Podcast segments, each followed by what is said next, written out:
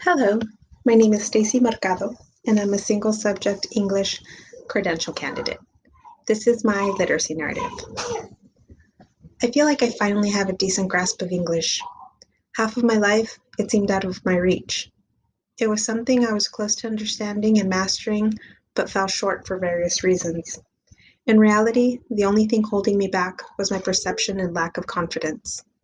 I grew up in a bilingual household, my parents spoke to me in Spanish and my siblings in English. My mom was valedictorian of her class in Mexico. She stressed education, but she didn't help me with learning past my toddler years, except when I began taking Spanish in high school. No one in my house read, but we did have a cool collection of encyclopedias gathering dust on the shelf. My love of reading sprouted from movie and television characters. Belle from Beauty and the Beast and Matilda spoke to me, and I wanted to be like them constantly with my nose in a book. Wishbone, the little terrier that was always on an adventure, inspired me to also explore the world and live a thousand lives through reading classic literature. I started off in bilingual classes in elementary school. I don't remember them, but they were short lived, and I was transitioned into mainstream classes by second grade. PBS was my babysitter and tutor. I could sit there for hours watching Barney, Wishbone, Puzzle Place, Carmen Sandiego, Arthur, and of course, Sesame Street. Looking back, I can honestly say it helped boost my confidence with speaking and reading English. Specifically, it taught me to imitate and practice standard American English or broadcast English. To this day, I sometimes answer the phone at work and customers say they were sure I was a recording. I was proud of myself for mastering the dialect, up until we began to have discussions of why people with that dialect are more successful than others. Code switching is something I was unaware of practicing, but have most certainly been doing for most of my life. My desire to sound American sprouted from when I was about five and my sister's boyfriend commented that I spoke with an accent. It hurt my feelings because he said it as an insult. He was being intentionally malicious. It's a memory that has lasted because I believe it triggered my self consciousness throughout my elementary years.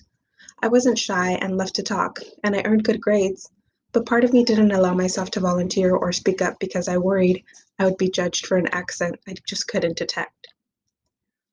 I wish I could go back and tell myself that accents are beautiful and one is judged by the content of what they say and not the accent they say it in.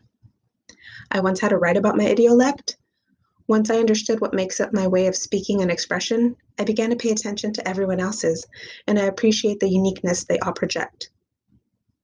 My high school years were smoother sailing as far as my confidence is concerned.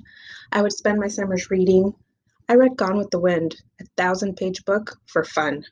Ironically, I used to forge my mom's signature on my reading log in junior high because I couldn't be bothered with reading those years. It's always been about being able to read on my own terms. When a book is assigned, I already dread reading it, even if it sounds interesting. Reading expanded my vocabulary and attention span. It made it easier to talk to people because now I could find the right words to capture my thoughts and share them with others. My husband constantly tells me he has trouble expressing his thoughts, so I appreciate where I am now as far as public speaking. It seems a lot of us have that one teacher that impacted our lives, and mine was Miss Kowalski.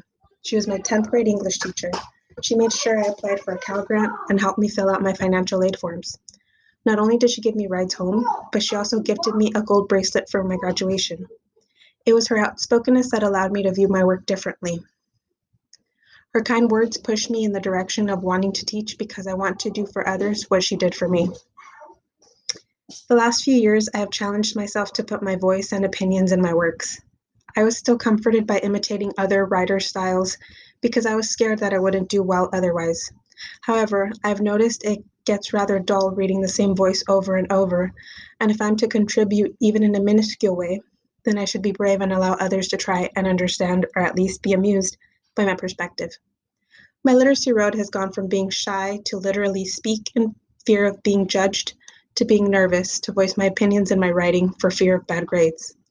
While I am still working on the latter, I hope to find comfort in easing my students' worries by showing them, after all my years of schooling, I can still relate.